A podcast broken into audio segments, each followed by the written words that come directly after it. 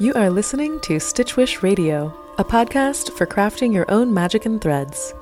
I'm your host, textile artist, author, and teacher, Christy Johnson. Hey there, and welcome back to Stitchwitch Radio. I'm your host, textile artist, author, and teacher, Christy Johnson. It feels really weird to say author in there. I was like, what am I even talking about? Uh, I am, in fact, an author. That's wild. Um, anyways, I just want to apologize for being a little late on the podcast. Um, I took a little bit of my own advice and I paused on a topic that I wasn't that passionate about basically I had an idea for what this week's podcast would be and I had written notes on it and when I went to record it this weekend I was like, you know what? I don't I just I really don't feel like this is what I want to talk about. I have this whole other idea of creative intimacy that is really just boiling up and just needs to come out. So I kind of had to like scrap the first idea or at least put it away for a little while and go with what I was really feeling and go with what I was really passionate about. And that's something that I highly recommend as an artist and as a teacher like if you're just really feeling from the depths of your soul that there's something that you need to explore further but you feel like you're supposed to be working on this other thing because you've already invested all this time and all this energy into this other thing um maybe go with what speaks to your soul. I don't know. It's always worked out for me. So um that's what I'm going to do now. So, I want to take this episode to really expand upon something that Haley and I were talking about in our last episode. And Haley said something like, make art that you don't show anybody. Like having an intimacy with your artwork is pretty sexy. And so I want to talk in this episode about making art that doesn't get seen by others. And I'm not saying that it never gets seen by others, but at least, at the very least, giving your creative practice the space to exist without external input can be so encouraging. It can be really rewarding. It can also like give you the space to move through different concepts and really see what your voice is with the materials you're working with. So, let's talk about a few different ways to explore this theme of creative intimacy. So, this is something that I definitely recommend if you are exploring a new medium or if you are trying to take on new projects or something that you may, maybe in a material that you haven't worked with before. So, for example, I if you've listened to past episodes, you've probably heard me talk about this before, but I went to a magnet arts high school for painting. So magnet arts schools in the U.S. are um, they are usually public schools, so you don't have to pay to get in, but you do have to um, apply and like you basically have to go through a jury system to get into the school. So you have to, um, it's kind of like college and high school all in one, where you um, have to do some drawings, or if you're in the music department, you would have to play some music for the for the teachers um, to let them know how serious you are. Now, and in hindsight, I realized I was like, oh, I actually didn't pass. Um, I didn't get in the school the first time. I got waitlisted, um, and I just happened to get chosen on the waitlist. Um, so it was kind of total luck that I was able to get into these into this magnet school. Um, which is great because otherwise I totally would have dropped out of college. I mean, I totally would have dropped out of high school. I can guarantee you that if I had not gone to an arts school. Anyways, back to the story, Christy. um, so I was basically like professionally trained for one year of middle school and my four years of high school. I spent probably an hour, at least an hour a day working on painting. By the time I was a junior and a senior, that was much more of the chunk of my day in school was spent working on paintings. Um, so I'm pretty natural with acrylics, or I was at one point in my life, but um, I kind of stepped out of that. Um, studying fashion and then working in the fashion industry, I didn't really use that acrylic painting as much. Now, fast forward however many years after that experience in high school, um, and I've just found that painting is something that really allows me to go places mentally that I can't get to with working with textiles. So the the rapidness of working with paints means I'm able to express these ideas and I'm able to capture them down on paper while they're still fresh in my mind. And so that's been something I've really wanted to um, start to do a lot more of. I've been wanting to give myself time to really explore painting more. But because of the nature of acrylic paints, they dry really fast. You can't really keep like a wet palette for very long. So you kind of have to like, you either have to be like working on your acrylic painting full time or you have to, I guess, waste a lot of paint. Um, and I just don't really have the space or the, um, the time to really work with acrylics. So I generally in the past or in the past few years have been working with watercolors. Um, watercolors, when the paint's dry, you can still reactivate them with water. Um, you can put away your watercolors and go back to that same palette later and just re wet it. And so it makes it really easy to kind of pick up and put down. It also takes up a lot less space than acrylics. You know, there's a little watercolor palette and it has all these little um, paints in there already. It's easy for me to jump into. Um, and so I've been working with that mostly, but I'm not really that good at watercolor.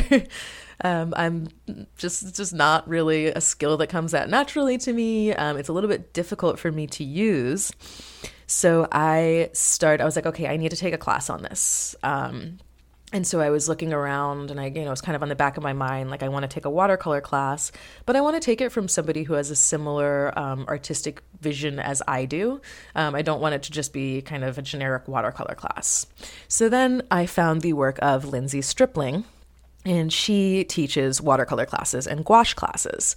And so I was going to sign up for one of her watercolor classes, but they were all sold out. But she had this gouache painting class um, that was not sold out. And I was like, oh, I think I remember gouache paints. So if you're not familiar with gouache, it's this like, it's sort of like watercolor in the sense that you can reactivate the paints when they've dried on the palette, but it also kind of has the qualities of acrylic because it is an opaque paint and you can paint it on really thickly. I mean, you don't you're not going to get like a three-dimensional effect like you would with acrylic, but you can cover up a background color with gouache, which is not something you can do with watercolor. And so, kind of by accident, I started working with gouache paint, um, and I had explored gouache paint in college. We used it for our color and design classes. Um, I u- used it a little bit in fashion illustration. Um, and so because of this workshop, I was like, okay, I'll go and spend the, you know, 20 bucks to get a little 12 pack of gouache paint tubes. And I've been loving it. It's just so much fun to play with. But as I am a kind of publicly facing artist and as I'm working with these new paints, um, this new sort of these new concepts and this new material, I had to kind of make a promise to myself that this would be a, a personal journey. This does not have to be something that other people are watching. So I decided that I would give myself six months to play with the materials, not having any other eyes on these pieces that I'm creating, and just allowing the process to inform my choices. And so I think that is where this whole idea comes in is like instead of, you know, being like, "Hey guys, hey everybody, look at the paintings that I made." And some people are like, "Oh, this part looks so cool." And then I want to do more of that thing because I got some, you know, I got some support on that end or maybe nobody likes the post at all and it's not has nothing to do with the actual paintings. It's just the instagram algorithm. I'm not a painter. They're not showing people my paintings. They want to show people my textiles. So all of these things that kind of come together and become a part of the conversation that i'm having with my art um, in a public way that really don't need to. So, by being able to explore this medium in private, um, being able to just do it on my own and be able to respond to what I'm seeing in front of me that I've already created, it just be- turns into a totally different relationship. So, if you are exploring a new medium, feel free to let it be private. Let it be this intimate thing and let it be this kind of slow journey. I mean, I still have the pieces up in my studio. Like, if you come in my studio, you'll see the gouache paintings, but I'm not sharing them with the entire world. And I think that that can be really helpful. Another way to think about this creative intimacy is connecting deeper with an existing medium that we work with. So, for example, if I wanted to start developing an embroidery um, you know, practice that was like a little bit different. Like, let's say I wanted to, I don't know, I'm just throwing something out here. I wanted to start embroidering cars. a car just drove by. So I went with cars. I wanted to start embroidering cars. So I would kind of take that and and start developing these ideas um, on my own. I would say, well, what if the cars are funny looking? What if the cars are in you know weird shapes. What if i made these cars like this? And i would want to take that ex- takes give myself some time to explore these different ways of representing cars even though it's a medium that i'm already working with um, figuring out a way to explore that medium a little bit differently. And the same thing where i want to do that with an intimacy with the materials where my process and what I am transforming in these pieces is based on my experience with the materials. It's not based on anybody else's experience watching me work with the materials. It is based entirely on my relationship and what the how the materials are responding to what I'm doing. Another thing I want to think about on the on this theme of creative intimacy, and this is something that like I feel like I've shared this in my courses before. It's something that I kind of constantly come back to, but don't share your magic beans with the skeptic. and this comes from the story of Jack and the Beanstalk where Jack gets these magic beans that he's he, or Jack's supposed to take this cow and he's supposed to trade it for I don't know probably money or something like that something valuable in the eyes of uh, society. Jack trades this cow for magic beans. And so he comes home and he's like, Look at the magic beans I got. I can't wait to plant these magic beans. And they're like, You're an idiot. Jack, what are you thinking? You just got duped, blah, blah, blah. Um, and we all know the story of Jack and the Beanstalk. Those were some magic beans. May have been worth the the you know trading of a cow. It was totally worth it. He didn't get duped in the end. But um, this concept comes from a Tom Robbins quote, actually, which is "Never be afraid to trade your magic, or never be afraid to trade your cow for some magic beans." Um, and that's just you know his whole concept is like we can always have material things, but what, how often can we find ourselves sort of having an opportunity to interact with more imaginal realms? So, back to my version of that don't share your magic beans with the skeptic.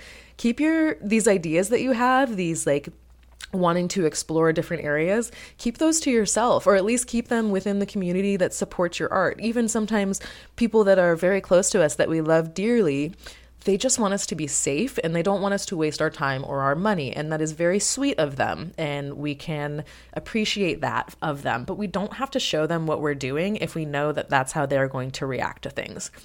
So if you're I don't know, if your partner or one of your good friends tends to kind of like squash your ideas, don't show them the stuff. You know, it's that easy. You just don't have to talk to them about that thing. You don't have to show them that thing that you're working on. You don't even have to tell them that you're working on it.